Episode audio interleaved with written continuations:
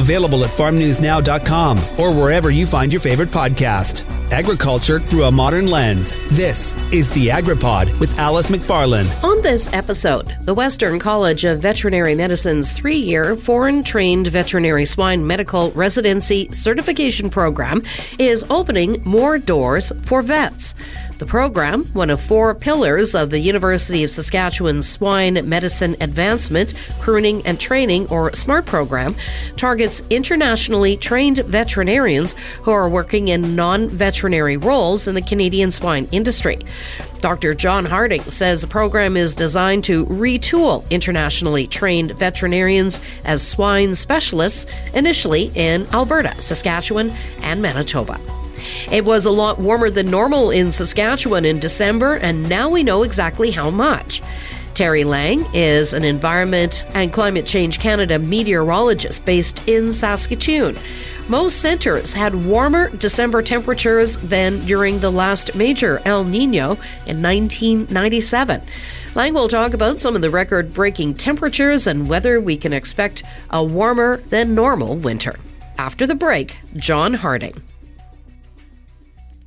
digging into the topics that matter to you. The AgriPod with Alice McFarland. Dr. John Harding is with the Western College of Veterinary Medicine at the University of Saskatchewan, and he's here to talk about the foreign trained veterinarian swine medicine residency certification program and its benefits for the swine industry right across the prairie. So, first of all, John, tell us about the college's SMART program your listeners may be aware that there is a shortage of veterinarians across Canada, you know, across all sectors, but particularly in food animal.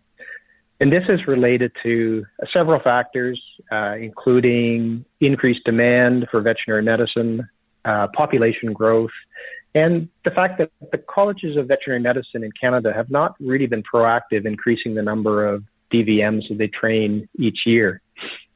So it has always been difficult to recruit swine veterinarians, uh, per, partly because of the lack of exposure and awareness of the swine industry by the average student, you know, as we become more urban, urbanized.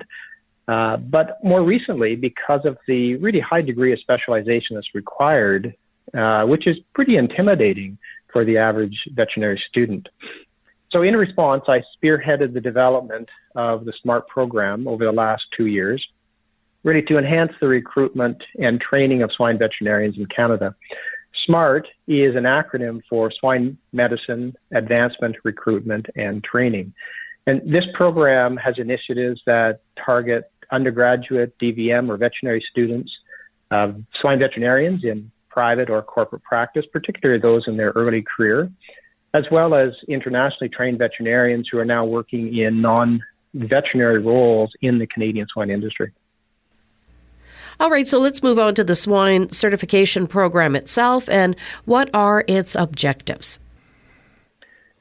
Well, the foreign trained swine residency uh, program is one of the four pillars of the SMART program, and it was created as a means to fulfill the demand for swine vets, but also recognizes that there may not be sufficient graduating veterinarians from our colleges to fulfill that demand.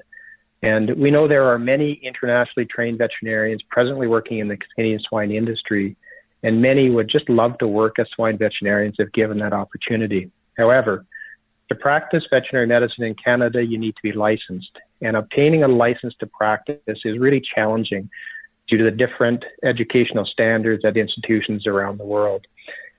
The current pathway to obtain a license to practice vet medicine in Canada is really targeted towards general practitioners, so mixed animal or small animal practitioners, and a lot of it is really small animal based. And it requires the successful completion of four exams that are administered by the Canadian Vet Medical Association's National Examining Board. And those are tough exams, and they're expensive as well. The objectives of the foreign trained swine medicine residency certification program is really to use an alternative pathway to licensure, and that's linked to what we call specialty board examination. In this case, it will be in swine health management. Therefore, really, this program is designed to retool internationally trained veterinarians as swine veterinary specialists in swine health management who will then become eligible for veterinary licensure. And we're targeting provinces of Alberta, Saskatchewan, and Manitoba initially. So, exactly who would be eligible for this swine certification? Yeah, there's there's a relatively long list of eligibility requirements because we need to fulfill the requirements of the American Board of Veterinary Practitioners, and, and this is the certifying organization for veterinary species specialist in North America, as well as we need to satisfy the requirements of the University of Saskatchewan, who are overseeing the graduate program that's linked to this clinical residency. So for, for those individuals that would like all the details, I can certainly be contacted about these, but the main, the main gist is they need to be veterinarians uh, or ha- so have a DVM or equivalent degree from a non-Canadian university. Uh, they need to have substantial experience and knowledge in the swine industry. So that's both in terms of kind of background knowledge as well as working directly in the industry. Uh, they need to be Canadian citizens or permanent residents. They need to be very fluent in English, both you know written, verbal, listening, and reading and then their grades from their DVM program or postgraduate program must be sufficient to permit entry into the U of S graduate program. And, and that essentially boils down to a 70% grade average, grade point average over two years of study. What training uh, would be provided under this program, John, and how is it delivered? And maybe explain uh, what the timeline is. So, the residency is a three year program uh, during which the student is a, the resident is a full-time graduate student at the University of Saskatchewan, but is working with a swine veterinarian in rural practice. So it's really, it's back to school while working as a swine veterinarian. It's a distributed learning model, which means that there's no need for the student to re- relocate to Saskatoon, and all training is done in a rural community with that swine veterinary practice or production company. So over the three years, 70% of the time is spent in clinical practice.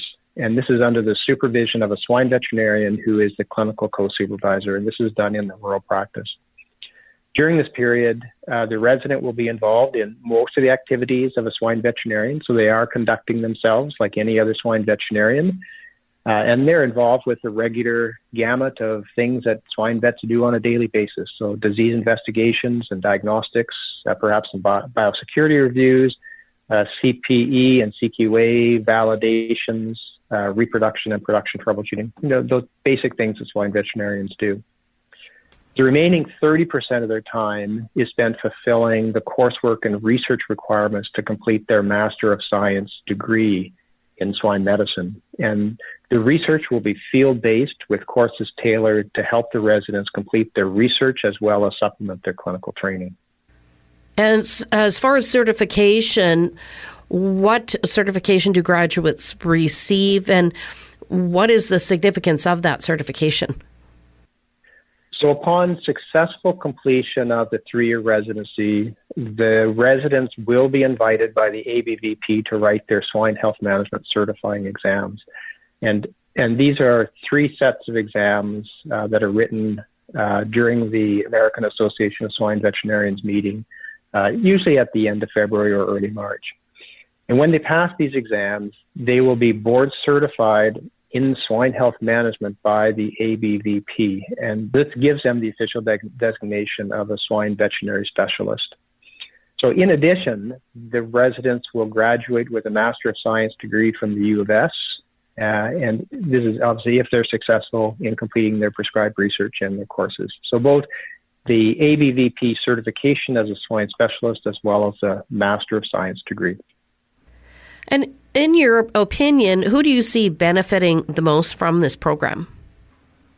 The residents benefit by upgrading their skills and knowledge in swine medicine and uh, hopefully completing successful board certification uh, with that, they can then apply for their veterinary license from the province that they are working in. And this will be from the Provincial Vet Medical Association. So this is a clear benefit for these in- individuals. The Canadian swine industry also benefits, though. You know, we have new swine veterinarians entering the workplace. Uh, it helps to fulfill the demand for swine veterinarians, which we have outstanding. And, you know, as an aside, this demand is likely to increase in the next 10 years simply based on the number of current swine vets that are approaching retirement age. So the industry definitely benefits both in the short term as well as the long term. And then finally, the U of S and the Western College of Vet Medicine and me personally in my role as a swine medicine faculty benefit because we have, you know, a new clinical residency program that we've developed, you know, and that's around for the long term. Uh, we enhance our swine research programs. And then, you know, personally, we get the gratification from working very closely with these uh, really special individuals as they fulfill their dreams to become a swine veterinarian in Canada. And John, can you explain uh, how anyone interested can get more information? Yeah, easiest way is to contact me by email. Uh, so john.harding at usask.ca. Um, and my contact information can also be found on the U of S website, and you know you could simply Google John Harding WCVM or USask, and uh, typically will pop up. Failing that, uh, you can navigate to the SaskPork website and look for their uh, posting, uh, the FTV posting, which is in the uh, e newsletter uh, over the last couple of months. And any final thoughts, John? Well, you know, the assistance and the positive response I've had while developing the SMART program in the last two years has really been overwhelming. I can't underemphasize that. Um, there have been many individuals, too many to thank individually, uh, but I do want to highlight the financial support received from the Saskatchewan, Alberta, and Manitoba pork boards, uh, the Western Canadian Swine Health Alliance, and Farmhouse Consulting. That, that's really been a benefit for getting the program off the ground. I also want to thank all the participating swine veterinarians, the university personnel working behind the scenes, and importantly, all the foreign trained veterinarians that I've had the opportunity to meet and work with over the last year. And we do have a slate now that are preparing for the ABVP entrance exam and are hopefully on route to entering the program in July of 2024.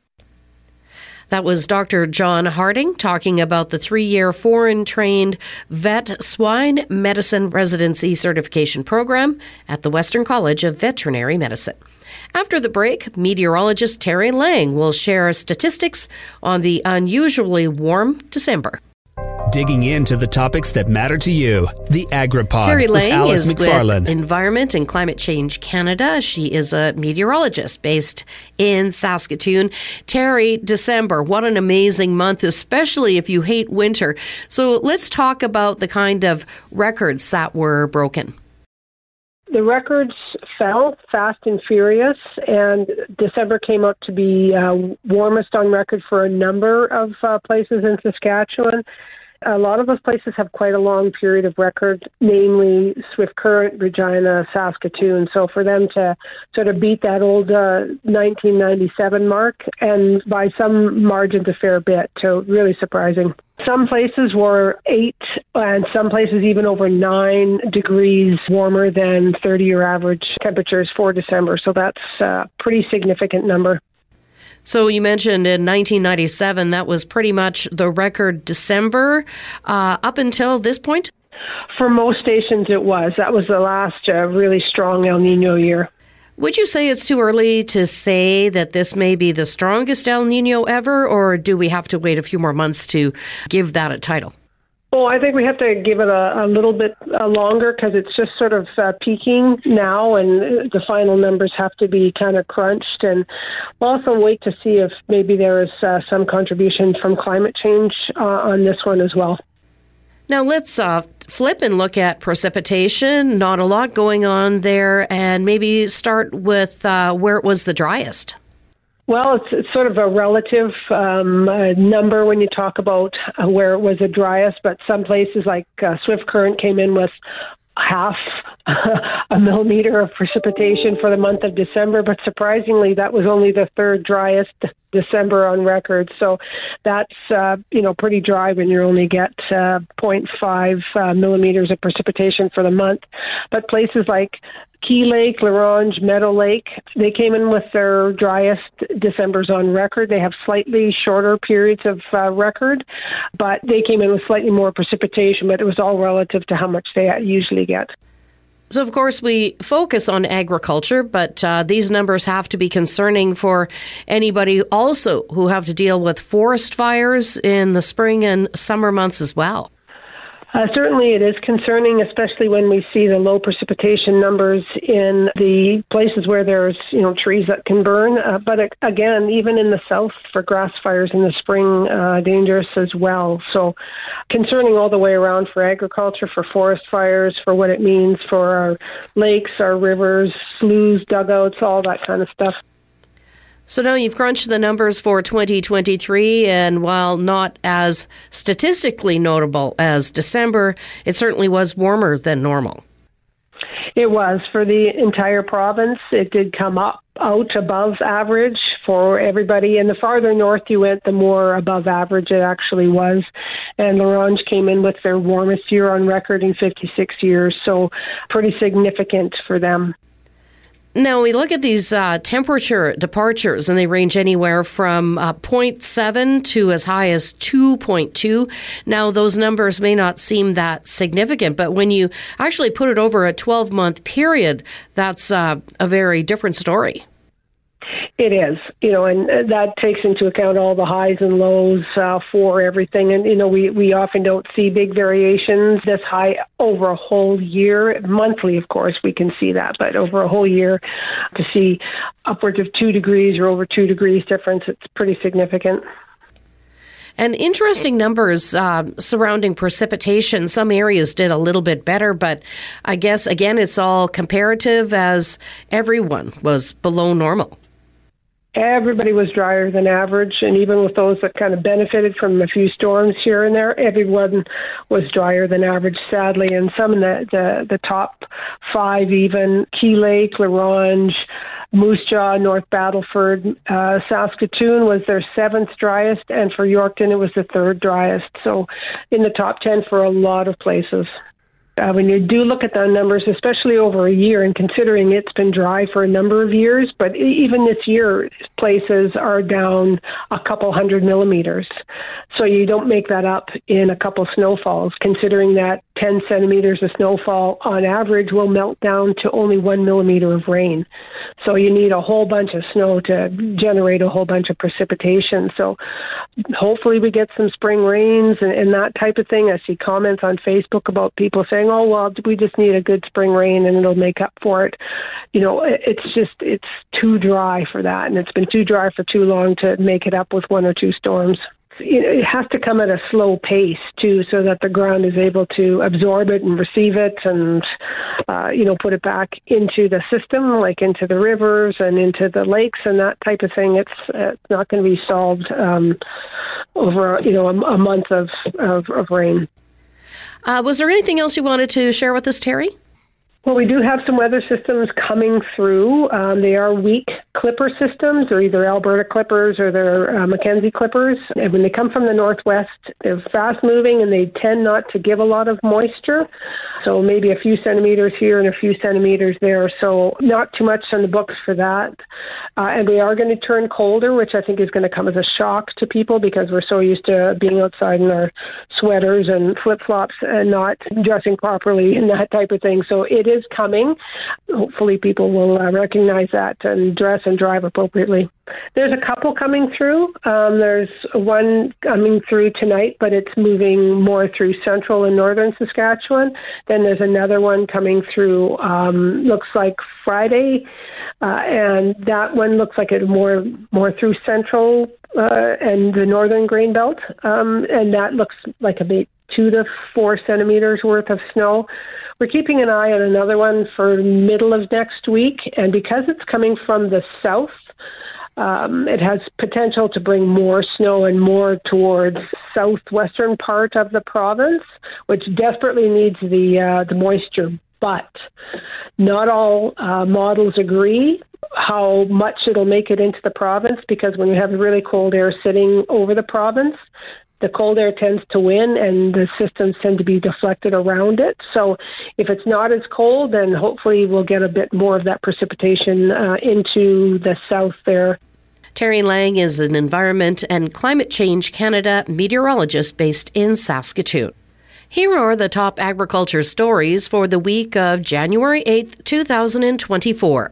27 Western Canadian farms are taking Purely Canada to court over cancelled gluten free oat contracts.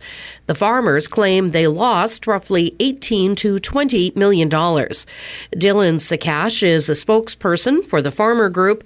He says the contracts were priced between $8 and $8.75 per bushel, and many farmers were then forced to sell on the conventional market at a significantly lower price. Oat acres collapsed last year following a huge drop in prices caused by a record 2022 crop. The market has used a lot of that surplus and prices have improved from those 2022 23 lows. Chuck Penner with Left Field Commodity Research says his gross revenue calculations for oats puts the crop at number four in the black soil zone. Penner anticipates oat area could jump 27% compared to last year's low. Farmers voted in favor of amalgamation for the Sask Flax and Sask Canola crop commissions.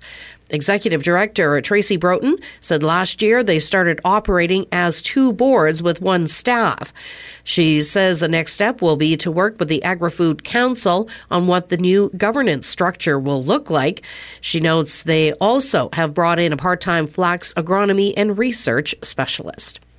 The 2023 Saskatchewan Clubroot distribution map was released, and there was some good news in the report. Sask Canola Chair Keith Fournier says dry conditions helped to slow the spread of the disease. He says even with the good news, farmers cannot become complacent as wetter years will change that. Over 500 fields were examined with producers' permission. Soil testing bags were available to producers and industry agronomists. Sask Canola, Select RMs, and SARM helped to distribute the soil testing bags. Sask Canola will continue to pay for the testing. The Saskatchewan Agricultural Hall of Fame announced its 2024 inductees. The six individuals were announced at a news conference at the Crop Production Show in Saskatoon. They are Abdul Jalil, Brian Olson, Bruce Coleman, Grant Carlson, Les Johnston, and Stuart Stone. The formal induction into the hall will be April 13th in Saskatoon. If you like what you've heard, you can rate and review wherever you get your podcasts. Tell your friends and make sure to subscribe to AgriPod with Alice McFarland for more weekly episodes. The AgriPod is produced by Colby Heiss with host and CJVR Agriculture Director Alice McFarland and is a division of the Jim Pattison Broadcast Group. Available wherever you find your favorite podcast and at farmnewsnow.com.